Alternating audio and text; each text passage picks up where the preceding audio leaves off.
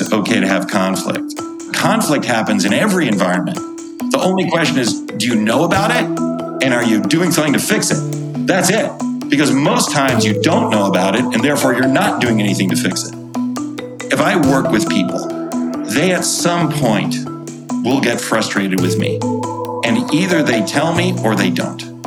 And if they tell me and I'm willing to look at it as a gift and learn from it, then I can fix it.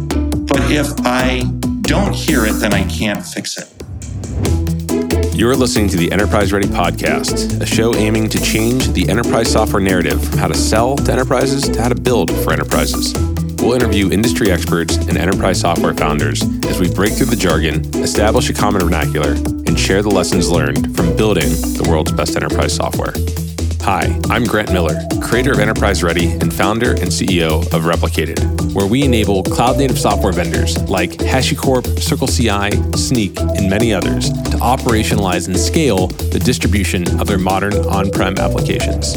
Check us out at replicated.com. The Enterprise Ready podcast is brought to you by HeavyBit, a program dedicated to helping startups take their developer products to market. For more information, visit heavybit.com. If you're interested in being a guest on the show, or if you'd like to suggest a topic, or just learn more about enterprise features, find us at enterpriseready.io. All right, folks, we're back after a bit of a hiatus. It was a challenging few months, uh, but I'm incredibly excited to share this episode with you. Today, we have Matt Mochary, who has founded several businesses, but came to my attention due to his work as an executive coach and as the author of The Great CEO Within we talk a lot about the book because I think it is hands down the best operational guide to building and scaling an enterprise software company that's out there.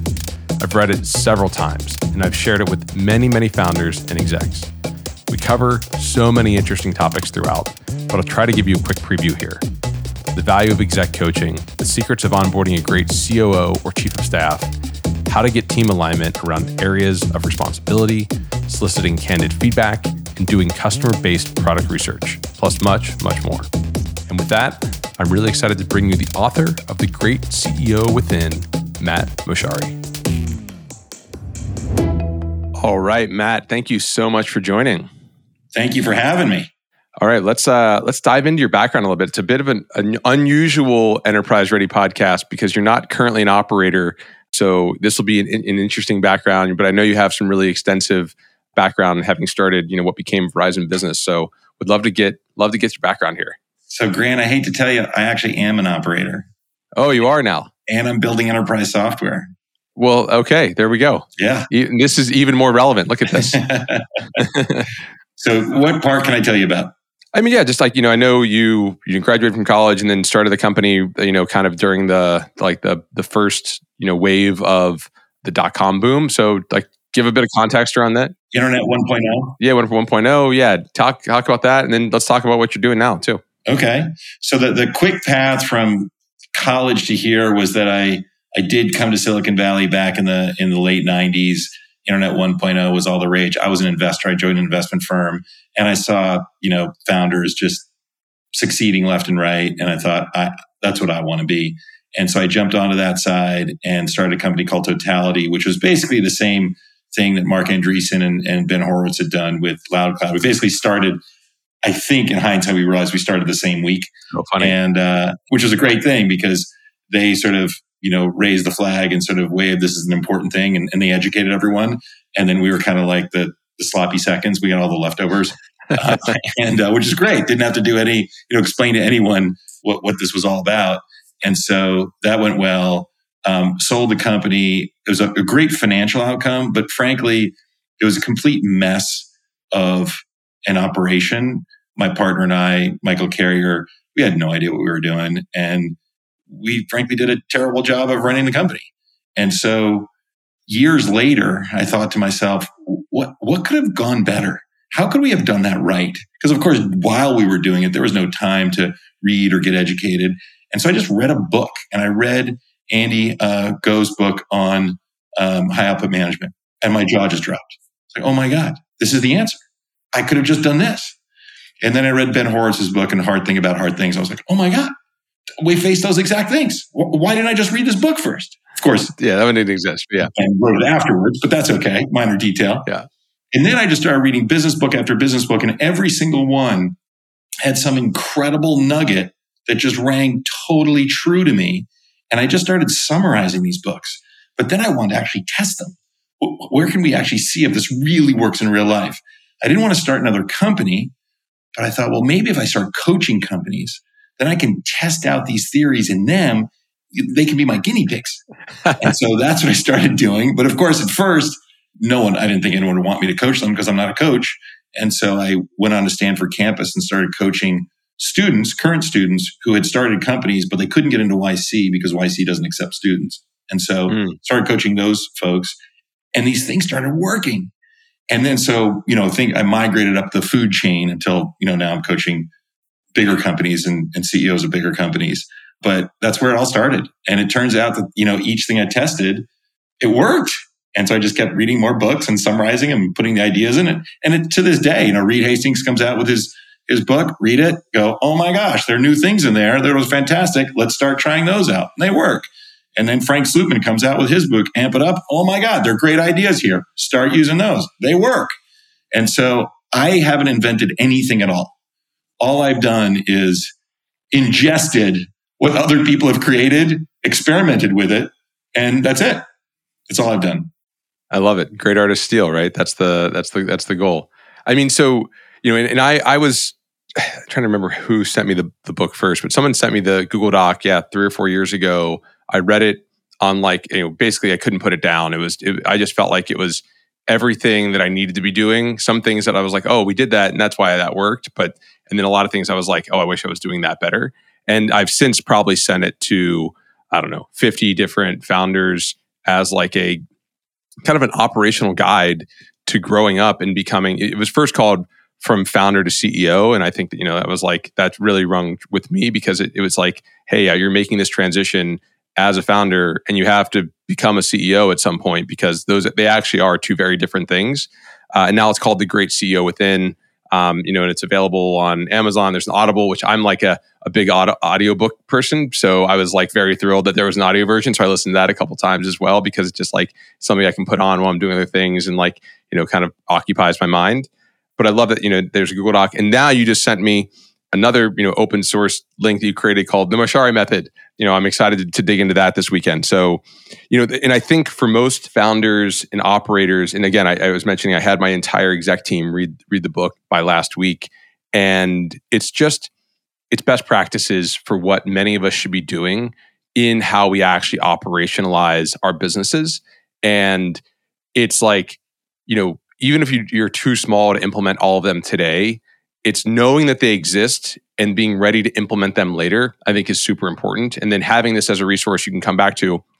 And then Matt's always updating this as well. And so it's a, I love this. I think this is a, a massive you know benefit for the community it's you know we we created enterprise ready because we wanted to share things that we had learned about building enterprise software and you know all these the nuances of these different features and i think this book and and your sort of general uh, philosophy is so in line with that because it's you know it's like hey we can actually move faster. We can create more value for the world if we actually are operating you know effectively and not trying to relearn everything over and over again. True true. And, and the book uh, first of all it's a terrible title. Uh, founder to ceo is a good title. It turns out unfortunately that was already taken. Um, so then i had to shift to a, another title which you know I've seen comments on Amazon like "great book, terrible title," and I go, you know what? It, they're right. It is a terrible title, but oh well, it's already out there. And uh, and the, the book really is targeted towards a company that once it starts scaling humans, so it's hit product market fit already. I, I don't want to spend time on product market fit because Bill Aulet and Discipline Entrepreneurship does such a great job there. Like, mm-hmm. why recreate the wheel? Um, so people should just, if they're pre-product market fit, they should just go to Bill Aulet's book. Um, but mine is, I didn't see anything that was comprehensive for post product market fit once you started hiring a bunch of people. Because really, that's when the, the people problems begin. Once you are more than 20 people in a room or you're remote, either one of those situations, people don't just automatically and organically hear, overhear the CEO's conversations and therefore understand what the CEO's priorities are. And the CEO doesn't organically overhear the frontline folks' conversations and therefore understand what problems they're facing to unblock them. And so all of a sudden that communication, which is critical, breaks down unless you have a system. Mm. So that's all this is, is describing a system that creates that information flow back and forth. But there is another way. And everyone I coach, I, this is the first thing I say to them if they're still small. Unfortunately, now I usually just coach companies that are hundreds or even thousands of people so that you know the ship has already left the left the port but the real answer here is don't hire people and I know that sounds crazy. And I know that sounds like, wait, Matt, but you know, we've got this product that's, you know, flying off the shelf. And so we need, you know, customer support and we need, you know, a sales team to go sell it even more. And then we need more engineers to build all the features that we promised everybody. And we've got to do this. And my answer is, no, you don't. And so there, there are examples of company. Well, maybe, maybe there aren't examples yet, but I'm hoping to create an example in real time that that doesn't hire a lot of people because that is the easiest way to avoid the problems. I think it's almost an intellectual laziness that we go through and just say let's just hire bodies. Because I mean, let's take some real examples. Rippling does not have in-person customer success team. Don't have it. Mm. Now, is that a negative? Yeah, I mean, people don't love that they don't have in-person customer success, but the product is so freaking good that it's sailing and scaling anyway. Mm. So they can actually afford to not have in person customer service. That's one example. There are others. And so, yes, to date, it hasn't been done of keeping a team, you know, less than 20 people and having it be worth $10 billion. But it doesn't mean that it can't exist. Interesting. And I think it's just no one's tried. So I'm the I'm going to try. Yeah, and I mean, and you mentioned you're building some enterprise software now. What are you building? Tell tell us about that. So what happens is this book basically describes a way to run a company, both one-on-one meetings and team meetings and business reviews and feedback. I mean, everything. And so, and it's all written out in Google Docs. And people, you know, when I coach someone, I first coach them one on one. And after three meetings, they're like, oh my God, my life is better. And they say, Matt, can you do anything else? I said, sure, I can show you how to do it in the, in the company with the team. So we do that for a few meetings. And all of a sudden, the team's operating better. And they say, this is great. This is mind blowing. And then I say, okay, now you just roll it out to the company. And they say, Matt, I'm not you.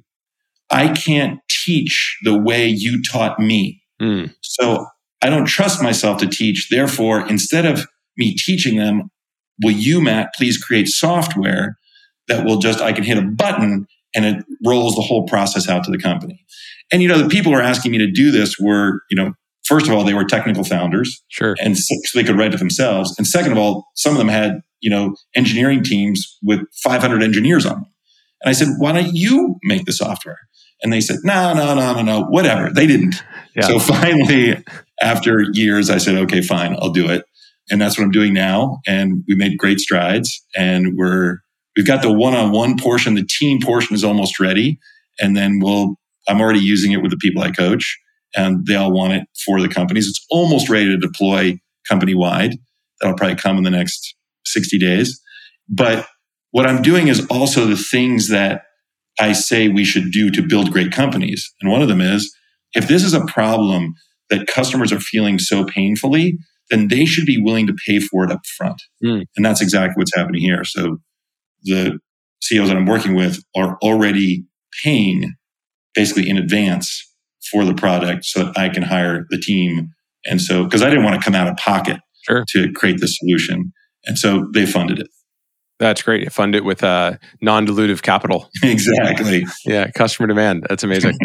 right cool. Well, that's that, that'll be exciting. We'll definitely try to we'll keep the audience in, in the loop as that uh, as that comes out and is, and is available for folks to you know sign. Up. Is there a beta or anything else they can sign up for? Well, no. That's another thing that I realized is when I looked at software, I came to the conclusion that I think software doesn't improve once it's got hundreds of thousands of users hmm. because now you're dealing with DevOps and security and to push code is just you have to, you know, a lot of people have to approve it so that the process just slows way down. In which case, you know, a three person YC startup is always going to go faster because they don't have to worry about that. And they don't have to worry about brand. They can just try things, throw spaghetti at the wall and see if it works or not. And once you're out there with millions of users and you've got a brand to protect, all of a sudden people get fearful and move slower. Sure. And so I want to copy the Slack model. And what Slack did, at least my understanding is, is that they had a limited number of users for quite a long time for one, two, three years and just kept iterating and making the product better and better and better. Didn't have to worry about DevOps, didn't have to worry about security. And then finally, once the product couldn't get any better, then they released it to the world. And that's the model that I'm copying. Cool. Okay. Well, we'll uh, tune back in in three years and uh, we'll let everyone know where they can find it. Sounds good. Uh, I mean, so you know, and I know you've worked with a, a variety of founders, um, and you know, you've worked on a variety of businesses. You know, for this audience specifically, right? So, like enterprise software founders, enterprise software, you know, leaders, product folks. You know, when you look at, um, you know, your your advice, I think is almost catered toward that audience. I'm sure there's some things in there that are like very broadly applicable, but you know, some of the most interesting you know pieces I'd love for you to talk a bit more about, like you know, kind of how how to get a founding team, build individual habits, which I think like you know the getting things done method, and all the different kind of productivity systems you list here, and, and like suggestions are all gold, and like that's the kind of things that like every successful person needs to be implementing. Then you get into group habits, some of which are like really interesting and challenging in terms of you know setting up you know i think what was the what's the framework that you have for sort of more decision making like a rapid framework right rapids are issue proposed solution right you know, pull, again, things that you didn't invent, but you pulled from, you know, folks that that created them, and then you know, you said, hey, this is the best practice. You know, then you kind of start getting into that infrastructure around like how do you communicate and work as a group. And one of the things that like you know I hadn't done, but I think is really interesting. I'd love to get your advice on it. Is you have something you call areas of responsibility and sort of mapping areas of responsibility. So, kind of talk about like what you would do as a you know, an executive team to make that happen, to get that you know kind of hey, we're I mean replicated seven years in, right? And how do we then, you know, apply this areas of responsibility? What are the benefits it's going to bring to us? And, you know, what, what, what are the pitfalls that we should watch out for when we start to do it? Yeah. So areas of responsibility is really just the flip side of an org chart. An org chart shows who reports to whom and therefore who does one-on-ones with whom, mm-hmm. but it doesn't say what each person is specifically responsible for. So this is just basically page number two of an org chart. And what the benefits of it are is that it will surface conflict sooner. Right. So that instead of waiting for people, the whole company as a whole to drop the ball because no one knew who was responsible for blank, that gets surfaced earlier. Or more likely, two people thought they were responsible for something and then they're both doing it in a different way and then they get really pissed off at each other and then you, they come to you and say and they're just angry and and you have to unpack that whole mess writing out these areas of responsibility all it's going to do is surface that sooner so you can solve the crisis before people hate each other mm, okay now sometimes it surfaces, you do the exercise, and there's nothing surfaced. Like everything's right, everything's doing what they're supposed to. There's no two people doing the same job, and there's no holes. Great. So in that case, you don't want this exercise to take very long because there's a chance it doesn't actually show anything. And so in that, what I always do with exercises like this that feel like, how exactly are we supposed to do this? And I don't have time to do this. This is just one more piece of homework. Like I'm, I'm running marketing. Don't, don't give me extra administrative bullshit that you heard from some idiot coach that's not going to improve my life in any way. And you're going to face that when you roll out areas of responsibility or many other of these exercises. So, what I find the easiest thing to do is just take 15 minutes during a team meeting. And first, before it starts, before the meeting happens, I fill out my portion of the areas of responsibility sheet. I then, in that first minute, I show it to everybody on the team and say, hey guys, let's take the next five minutes for everyone to write in your section as I've written in mine. Everyone starts writing. Da, da, da, okay, now let's take a few minutes to read each other's. Now let's identify if there are any conflicts. If there are any conflicts, let's not deal with them here. I'll do a one, you know, a two on one, which would ever, mm. you know, mm. if we can deal with a conflict in one minute, great. But if it takes longer than that, let's just schedule a separate meeting outside because you're only going to identify one or two conflicts at most. And that's it. And so in 15 minutes, you can get your areas of responsibility, at least at the exec team level, written, and no one had to do any homework and no one had to figure out what the heck they're supposed to do because they saw your example. So they can just copy your example And then everybody's happy and everyone says, Oh, that only took 15 minutes. That was great. Thanks for doing that.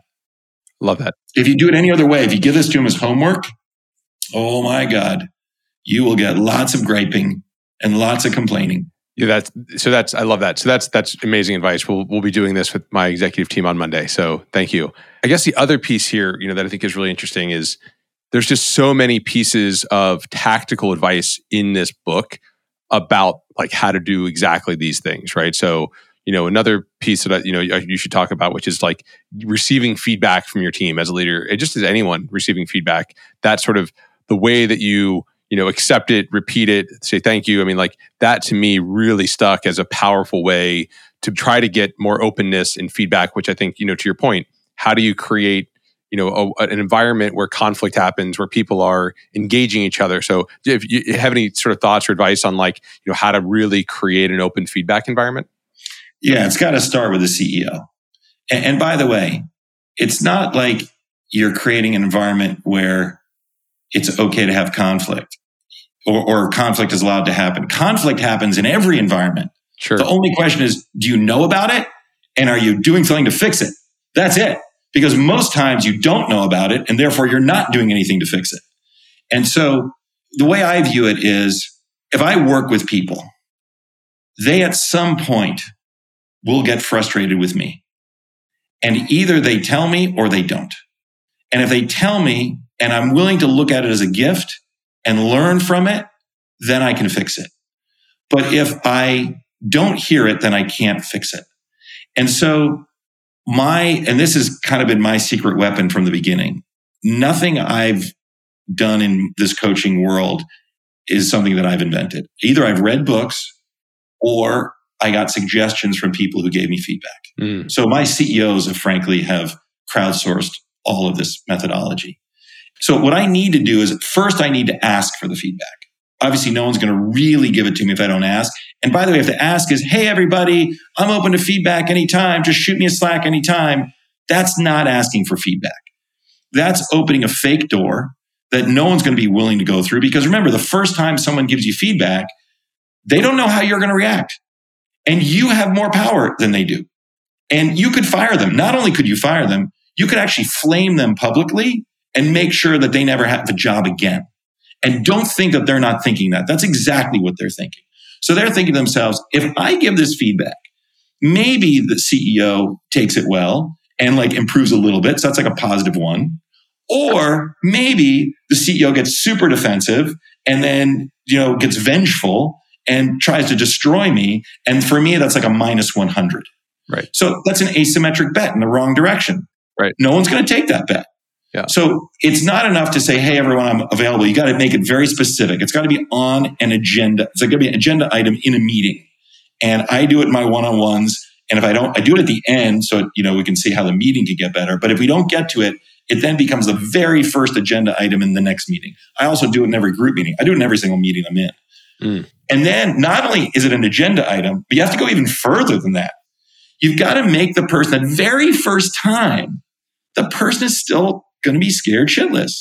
So you got to basically coax it out of them no matter how you can. My methodology is I say to the person, listen, I can't trust you until you give me negative feedback because mm. if you don't, then there's one of two possibilities. Either you think I'm God and I'm perfect, or you're withholding. And I know I'm not God. So it means that you're withholding. So I'll tell you what, rather than go too intense, let's just have you think of it right now. I want you to think of the feedback that if you shared it with me would likely make me feel sad, hurt, angry, whatever it is, insulted, offended. I just want you to think of that. Do you have that? Do you have that in your brain chamber? And they'll say yes. Okay, great. Now I'd like you to say it to me. And then they do. and what happens next is critical. It's critical that I then, whatever they say, I do two things. One, I reflect it back so I know that I actually understood what the heck they said. Yeah. And usually what I do is I make it much bigger. If someone says to me, Hey, Matt, you know, I really wish you'd say hello to me when you saw me in the morning. Um, I go, okay.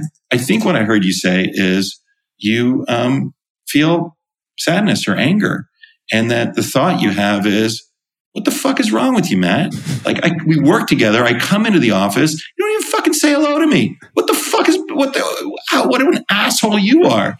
God damn it! Can you just be have the decency to say hello to me? Please do that. And then I'll say, "Is that right?" And the person will say, "Well, it wasn't quite that big, but yeah, yeah, it's kind of right because it always is." The thoughts in our head are always a hundred times bigger than the words we're willing to say. And what happens is when I repeat back that much bigger version, the person goes, Wow, Matt just said that back to me and he didn't get angry. Mm-hmm. He seemed to be fine with it. So now I've just created a huge, wide open space that is completely and utterly safe. They can, the next time, if they want to, they can swear at me like that and they know that I'll be fine with it. Mm-hmm. So now they can say anything.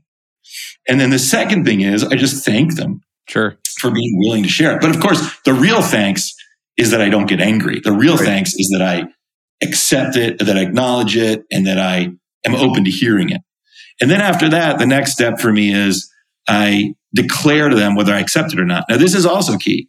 I don't always accept it, even though I mm-hmm. acknowledge what they say, like incredibly, like raw, their actual thoughts doesn't mean I have to accept it because if I if I had to accept it, that would be tyranny of the feedback giver. And we don't want that. Instead, what I do is I think, does it actually resonate with me? Now, most of the time it does. So most of the time I accept it. And if I accept it, then we brainstorm actions together of what I can do. And then I go do those actions. We write it down. I put it in my tracker. I do it. Later, I show them that I did it. Um, but occasionally I go, you know what? No, that doesn't resonate with me someone comes to me and says, Matt, my feedback for you is I wish you'd, you know, give me a million dollars a year, give me a raise to a million dollars a year. I got, I reflected back and I say, thank you. And then I say, you know what? I don't accept that. And, and here's why. And then I share with them why. I share with them my perspective, what's going on in my world, why their feedback doesn't resonate with me. Mm. And the feedback doesn't resonate with me because, hey, we're building a company here. We need it to be profitable. If, you know, first of all, million dollars is not the, your market value for the job that you're doing. And in addition, if we gave you a million dollars a year, then there we'd be unprofitable and the business would go away. So whatever it is, I explain to the point where they go, Oh, no, I get it. I understand why, why Matt doesn't accept. Like I wouldn't accept that either.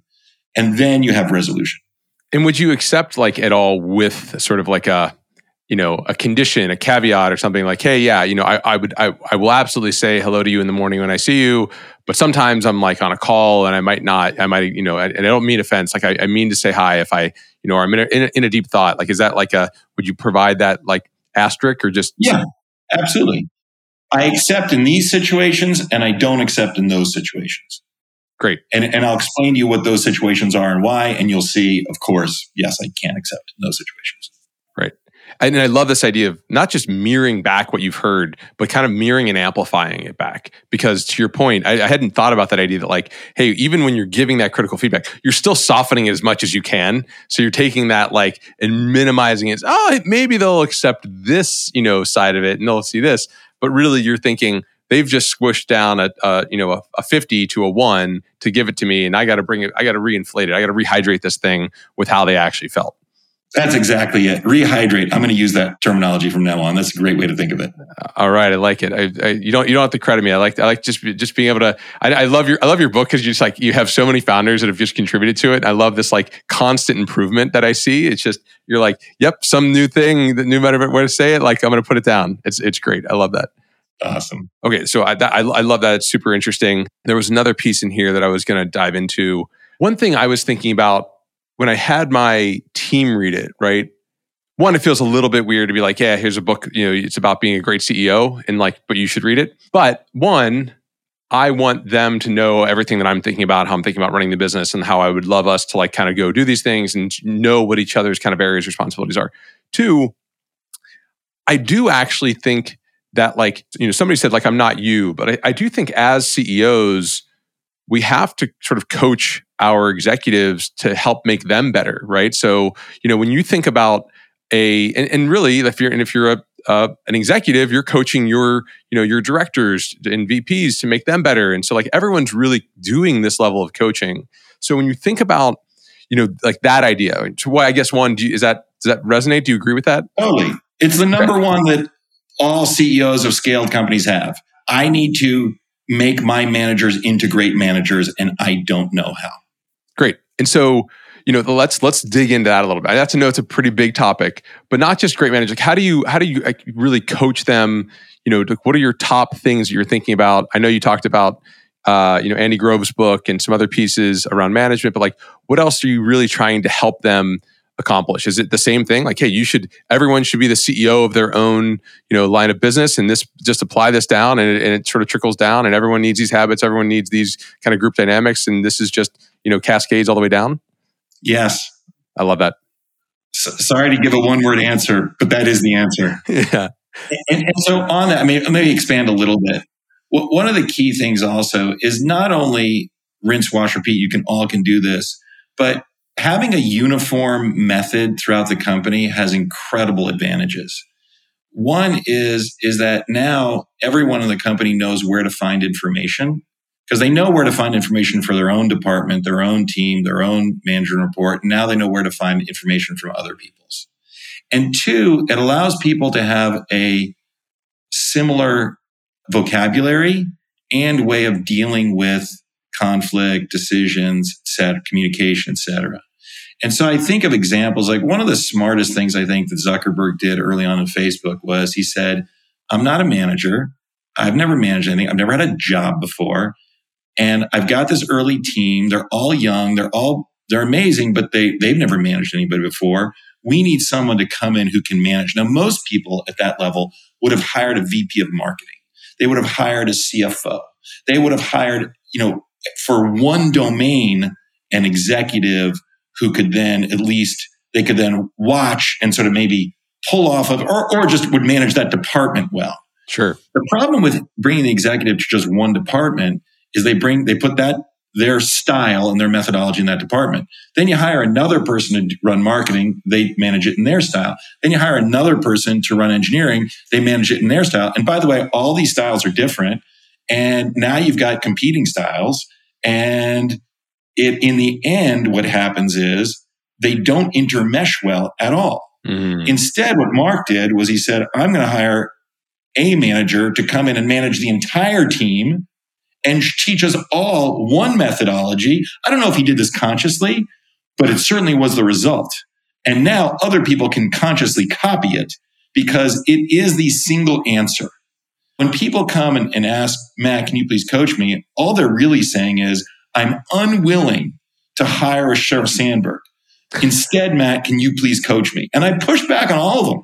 I say, you realize that hiring a Sheryl Sandberg is a much better solution because you know, coach with me and you get to talk to me, you know, once a month and I'm just talking, not showing. Whereas Sheryl is actually doing it and she's there every day and everyone like all the answers questions are getting answered. And then at some point if you see what she's doing is effective and you get excited and you want to run the system you just say to her Sheryl, thanks very much. I'd like to take over running the system. But i'm pretty sure that's not going to happen because almost every founder that i know loves product and that's it. They love to get to know customer problems figure out how to solve those pains and then create the solution to solve them what they don't like is let's go through this checklist and, and, let's hold people accountable and let's make sure let's herd all the cats and make sure everyone pre-prepared for the meeting and then let's follow up and do conflict resolution with people. Like all that stuff ugh like it's clearly necessary but i know maybe two founders that enjoy doing that mm. and the other 98 that i know hate it and if you hate something you're not going to do it well and so my advice to all of them is find someone else to do it. Now, when you find someone else to do it, there's also a big danger. The big danger is you hire someone from the outside to come in and day one they start on the job. They don't know who the customer is. They don't know what the pain is. They don't know your solution. And now you're asking them to make decisions or coordinate decisions and they have no context. Well, 50% of the time they fail. So I don't recommend that. What I do recommend is hire someone, have them sit and shadow you, the CEO, for 90 days. Oh, wow. It'll be very painful for them. Easy for you. As CEO, you don't have to do anything. They just watch you. And they sit in on all your meetings and they learn and they start to absorb who the customer is, what the pain is, and what your solution is. And then also you can start to, after 30 or 60 days, you can start to, they can start to run meetings and you can observe how they do it. So you can start to, and give them feedback.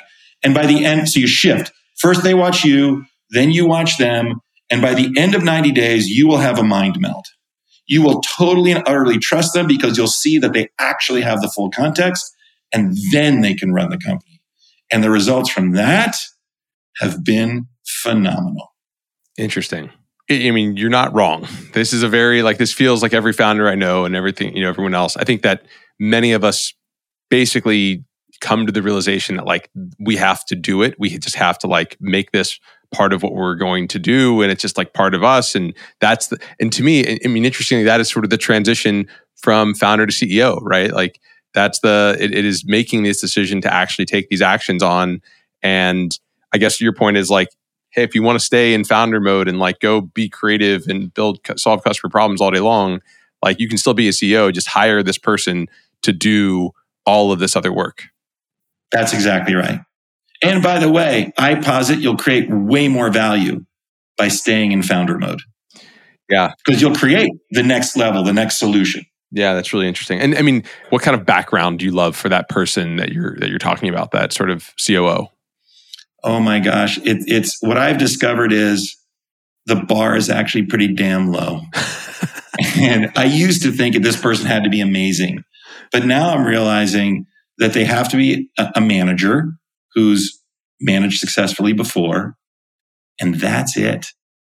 And there isn't any magical because it's the shadowing of you. That's the magic. It's that transfer of knowledge which is the 90% correlation to success, mm. not their previous background. And so it's like they're a successful manager, you trust them there. They, they might not have any experience in your industry or you're, you know, like, and, and you're like, give them 90 days to shadow, they'll learn, they'll figure it out, and then they're going to be super successful. Yes. Interesting.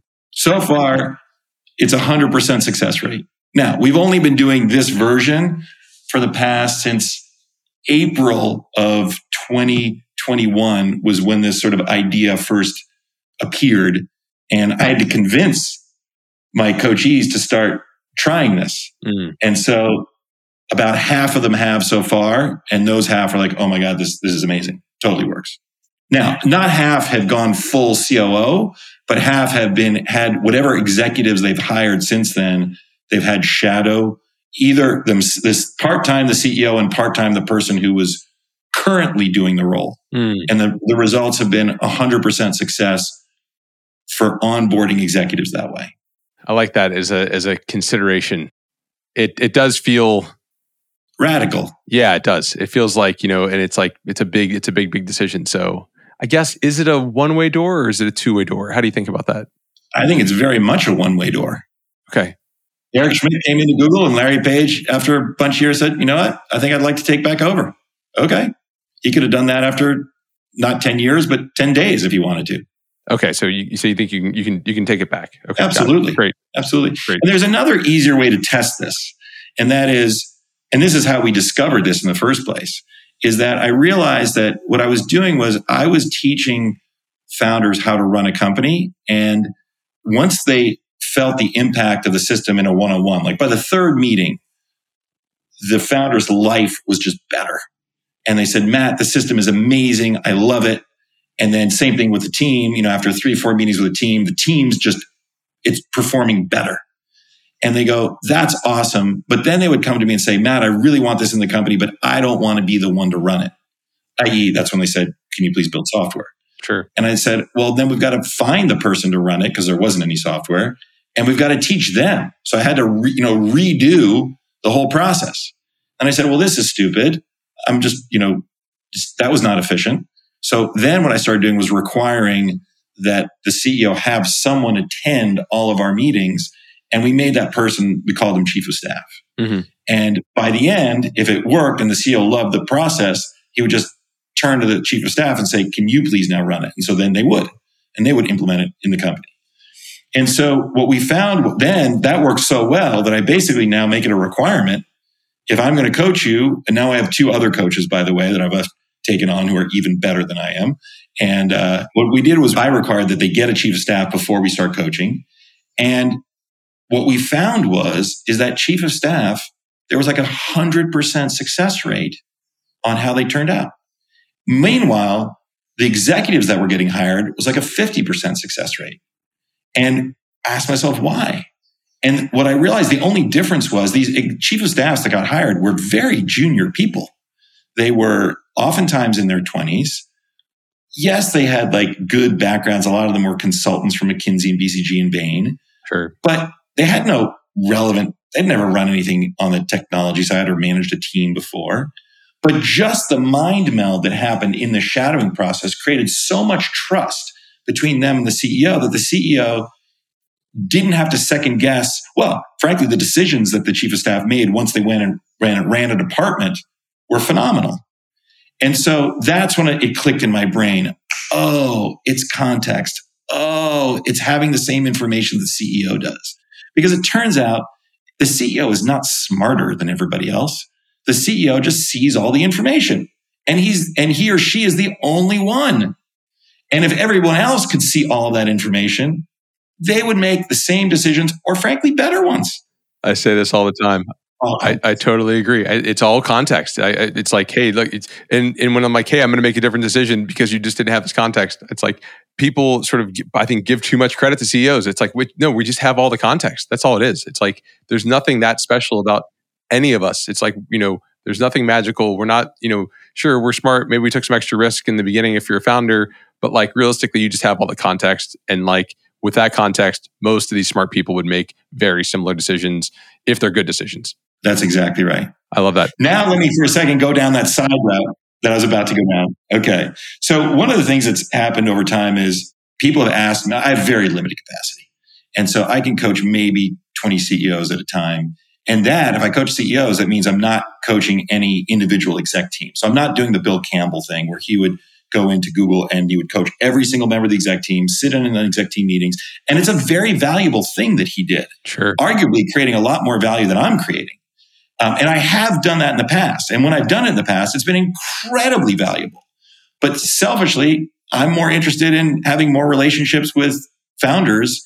And so if I do an exec team that's 10 founders that I can't be coaching during that time. Sure. So I choose selfishly what's good for me and I choose founders only, but I want to help my founders solve their problem and their problem could be easily solved if I were somehow able to replicate myself and have that person go in and coach all their exec team members and do the Bill Campbell thing. Sure. And so people have said to me, Matt, you know, you're you're not replicatable, you're unique, there's no one like you in the world, and no one, you know, it's not possible to do this. And I thought to myself, I don't think that's true. In fact, I think I'm very replicatable.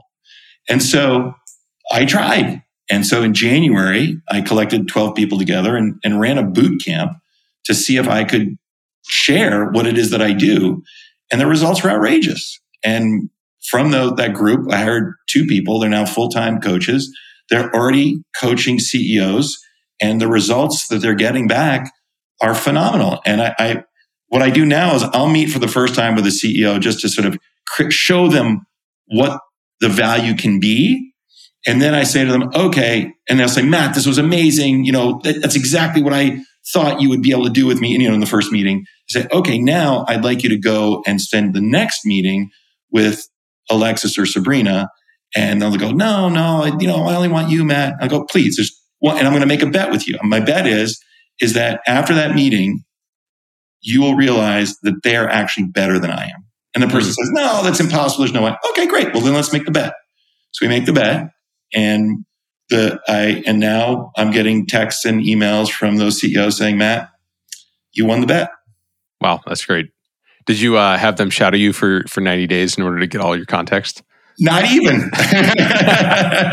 but they shadowed me in coaching. Absolutely. They didn't shadow me okay, in, in, the managing of the company, but they shadowed me in coaching. Yes, for sure. In coaching. Okay, they did. Okay, great. Yes. So, you know, I've always had this philosophy, especially recently when I saw one of my execs like hired a, a like basically I hired a CRO, he hired a VP pretty quickly.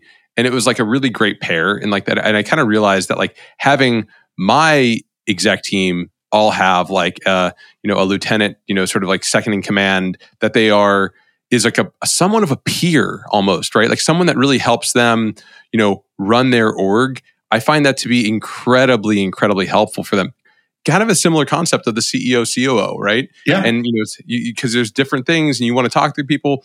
I actually try to push our team to pair a lot. I'm like, just get on a Zoom and like write the thing together. Do whatever you're gonna do. Just like do it together. I'm like, don't get ten people in, but do it with two people. Yes. Maybe three at most, but like do it with two people and like actually do work together because we're all remote. Yes. And working, it's like being on a whiteboard, except you're on a Google Doc and you're actually getting a bunch of stuff done together.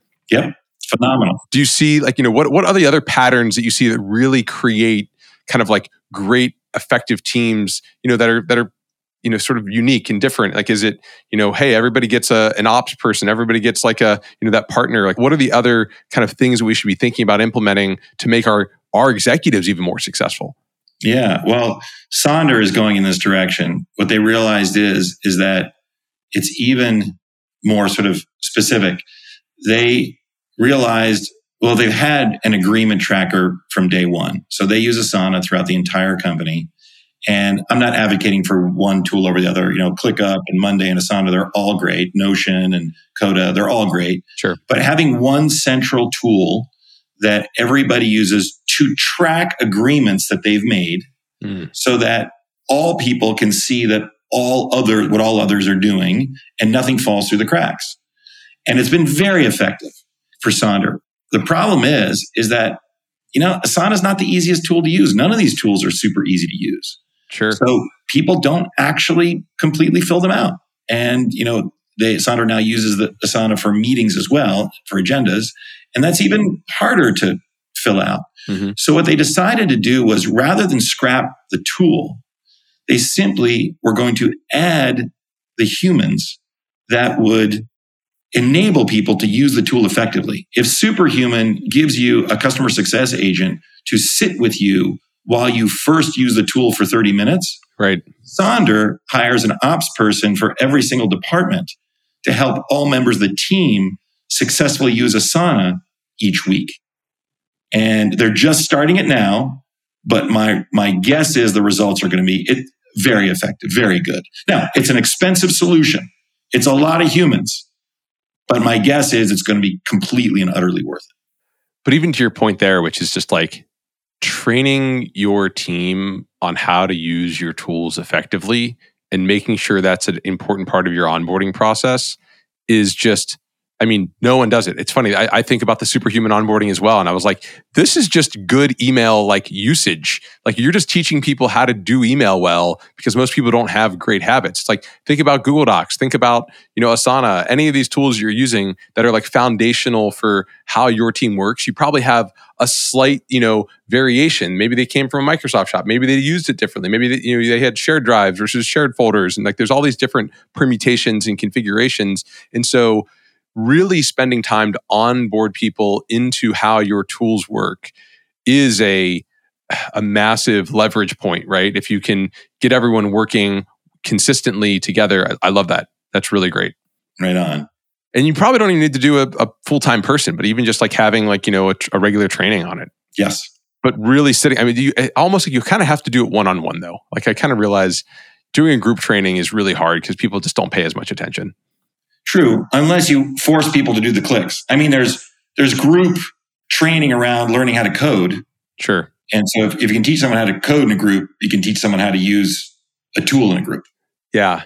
I mean, you, you, but you, you almost need to like watch, like, hey, screen share with me and show me what you're doing. And like, yes, and like that's exactly. Well, you watch me do it. Now I watch you do it. Okay, that makes a lot of sense.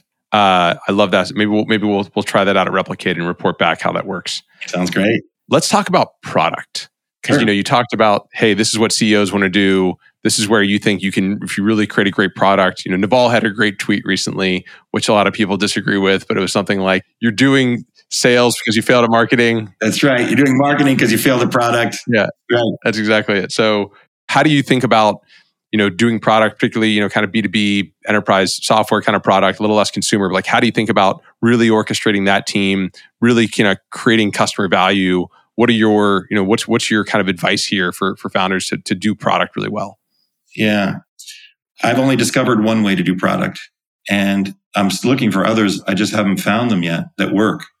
And for me, the way to do product is go talk to people that I think I might want them to be my customer.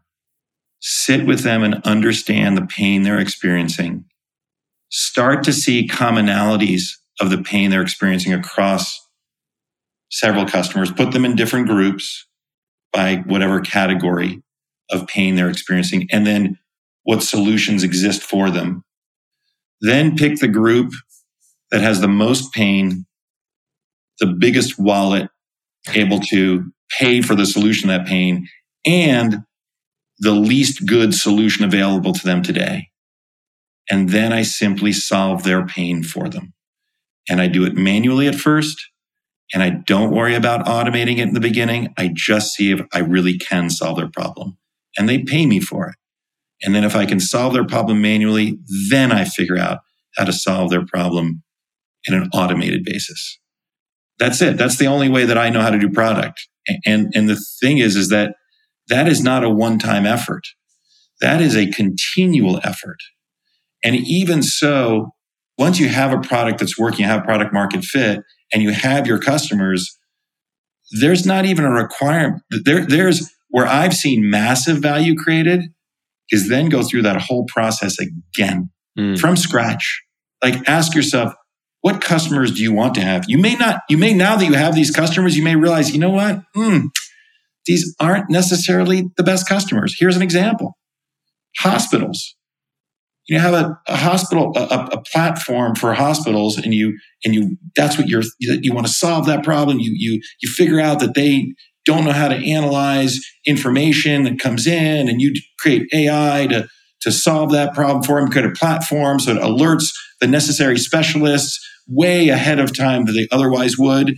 And great, you've solved that problem. But then you realize, oh man, these hospitals, most of them are public. So they're like run by a bureaucracy. So decision making is super slow. When I say public, I mean, I'm sorry, not for profit. So there's a really slow bureaucratic decision making process. Right. Most of them are near bankrupt. So they don't actually even have any money. So therefore they can't pay much for solutions. And you know, what a terrible combination. So then you go, well, wait a second, who would I like to have as a customer? Well, pharmaceutical companies and device manufacturers, those guys are all private, make decisions instantly, and they have gobs of money and therefore would absolutely pay huge amounts to have their problem solved. Then you go talk to them and realize, oh man, that not only do they have a problem, but I have a solution because in order to really solve their problem, you'd need to have all the eyeballs of all the doctors in the country. And you know what? I've got that because I have this platform in hospitals. And so the biggest challenge with creating a, a massively valuable company, a trillion dollar company, is it's got to be a monopoly. Period. End of story. I mean, Peter Thiel, zero to one, he, he showed us that. Yeah. Yeah. Well, how the hell do you create a monopoly? It's like that's a, an incredibly hard thing to do. So you need a moat. Well, how do you create a moat? I mean, maybe do like network effects like Facebook, but maybe your business has that, maybe it doesn't. Well, here's a really easy way to create a moat. You have a base product that works, and then you go talk to these customers and realize the really good ones and realize, oh my gosh, they have a problem that I can solve, but only, you could only solve it if you had a platform in hospitals. Mm. Well, who the hell is going to be able to go create a platform in hospitals and then solve the pain of the pharmaceutical device companies. Now you've created a moat because you create a two step process that is basically impossible to replicate. And so I advocate for doing the product discovery, the pain discovery process on a regular basis, not just with your customers, but the customers you really want. Interesting. Yeah. No, that resonates. I mean, you know, for, for me particularly, just in our in our in our situation. So and, and, and I, am not. I don't want to name those are that's that was a real example, by the way. Oh, interesting. And so I'm not going to name the name. Yeah. But and, and what'll happen is just like with my company, when pharmaceutical and device companies have basically prepaid hmm. this healthcare platform company to create the solution for them because they see it as well. They see that this is the only company that could really solve their problem. Hmm. And then because you had that sort of second step no one else is going to be able to come along and compete with you. And then that's how you create a lot of value because you you know you can act as a call it ethical monopoly, right? Because it's like realistically, you're you're just trying to create more value for folks that wasn't attainable before. So that's exactly right. Yeah, I like it. The the other thing I'm, I'm really curious about that I think you sort of have is you you've sat across you've worked with so many CEOs, right? And you've have this visibility, and you, I know you've talked about sort of like the most CEOs want to stay in product, you know, but like what are the other sort of characteristics that you identify that have made you know that you think hey the my best ceos that are on the fastest trajectory of course like those product market fit you know probably floats a lot of boats but what what are the other you know kind of things about those ceos that you think are just the the, the characteristics that help drive the most success? Yeah.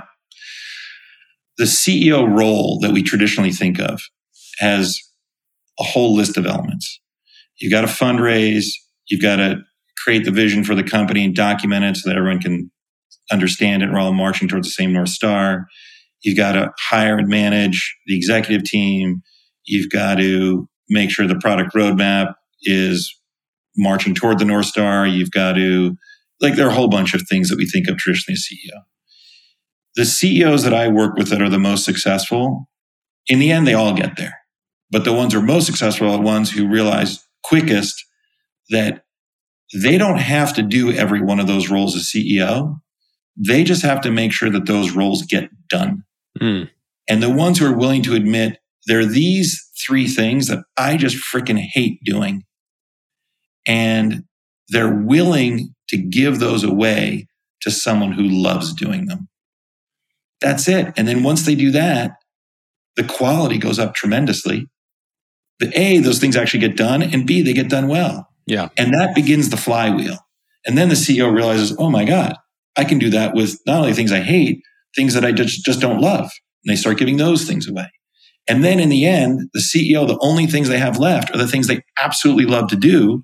And by the way, are therefore really good at them and therefore create tremendous value. Yeah. That's the formula for success that I've seen, or most success. And this is this is sort of like zone of genius kind of concept, right? And that absolutely. And I think maybe you, you that was from the uh, conscious leadership book. Is that right? That's where I first heard about it. Yeah. Yeah. Yeah. Great. I mean, uh, the other thing that's interesting, I just as a sort of a a parallel to enterprise ready with what were a lot of things we're talking about. Like I read all the books that you suggested as well, like, you know, because I think that those were, you know, kind of additional, deeper, and you know, kind of detail on like, hey, here's the method, but then here's all the kind of source materials and the interesting thing about just your, you know, your guide and then those books together, if you do read all of it, like I feel like what you end up with is a common vernacular for like how to talk about these different challenges that businesses face. And that's actually why I asked my uh, my executive team to read it because I want us to be able to talk about these approaches. And we don't necessarily have to do every one of them right? Like and, you know you kind of have a handful of different individual productivity ones that you suggest. You know there's some different ways to do you know group decision making but like the idea of having like a framework to pick from like a menu of like hey here's a different a couple different ways. These are the things we've seen to be most most successful. You know this is the most popular item on the menu but you know if that doesn't work for you here's some different options.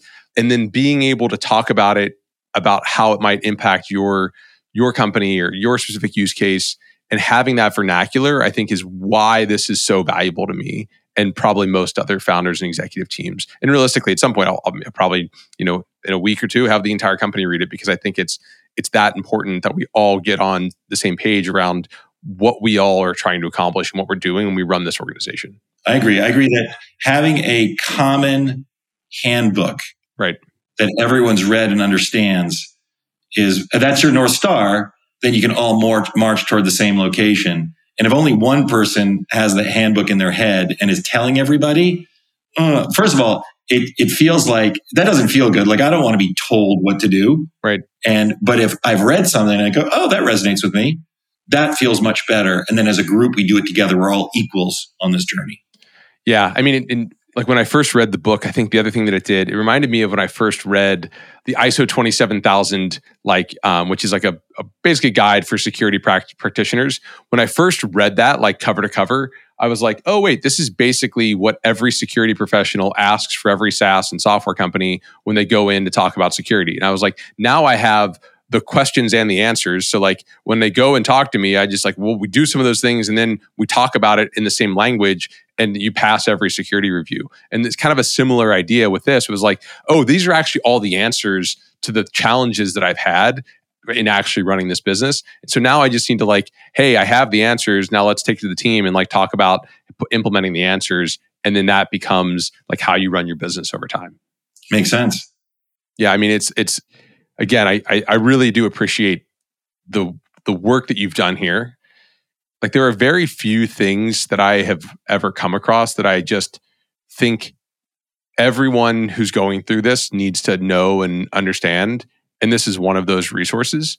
And you know i love that you made it a google doc to start off right? And made it so that people could you know it wasn't a pdf it wasn't like a you know only available as book. It's like you made it a google doc so that people could come in. I made a copy of it you know used it read it like put it on my kindle everything else so thank you for for that it's, it's a really valuable contribution to the entire ecosystem my, my pleasure thank you I, I tell you what i think everyone should release their material open source that way. Mean, I guess if you're an author and you're counting on, you know, that's your bread and butter and that's how you make your living, you may not want to do that. But for any of us non professional authors, I just want people to know this stuff. So why wouldn't I release it for free and make it as widely available as possible? And the benefits that come back to me are that now everybody, like when I go in to coach someone, most of the time they already know the material. They've already started working with the material. It just, we just get so much further faster. Yeah. Which is more fun for me. Like what I get joy from is helping CEOs create tremendous value in their companies. And if we start at zero, that's a heck of a lot less fun than starting at 98. And starting at 98 and get, because the real fun is getting close to 100. And so I just want more and more people to know this stuff. You're right, though, and the idea. I mean, this is it's basically incredible content marketing, right? Like, and that's what you know. It's why we created Enterprise Ready because we're like, hey, look, this is uh, very much our customers will read it, our customers will listen, and you know, accrue value to us eventually. And it's like you put out great things, you create value for the world, and turns out like you create a bunch of value by making this a uh, you know freely available thing. That value, some percentage of it comes back to you over time that's just the way the world works. And, you know, people will, you know, you, and, and I think that because people often ask us about how we created Enterprise Ready. And I'm like, well, I just sat down and wrote it like, you know, nights and weekends when I was running the company. And it's a lot of work. And it's like probably, you know, a quarter of the length of what you wrote. And so I know that this is, which makes it four times better, by the way. No, no, no, no. I the mean, shorter it is, the better it is. I, this, I think, I, I, there's not much that you could take out of what you have here. I mean, it, there's, you know, I took out a few things in the beginning. So like, well, my, my executive team doesn't need to know about how to create a founding team, but you know, because we're, we already have a team, but like there's, you know, but for our handbook, this is the foundation of it. So yeah, thank you. I mean, any, anything else you want you want to share with the audience or things you want to cover? No, this was great. This was super fun. Thank you for having me on. You're the best. Thank you so much, Matt. I really, really do appreciate it. Awesome. Great talking to you. That's all we have time for today. If you're interested in being a guest on this show, or if you'd like to suggest a topic, or just to learn more about enterprise features, find us at enterpriseready.io. To learn more about HeavyBit, visit heavybit.com to check out the library. It's packed with amazing talks on sales, marketing, product, and general management from founders of developer tools companies and other industry leaders. This podcast is also brought to you by my company, Replicated, where we enable cloud native software vendors like HashiCorp, CircleCI, Snyk, and many others to operationalize and scale the distribution of their modern on prem applications to their largest enterprise customers. Check us out at replicated.com.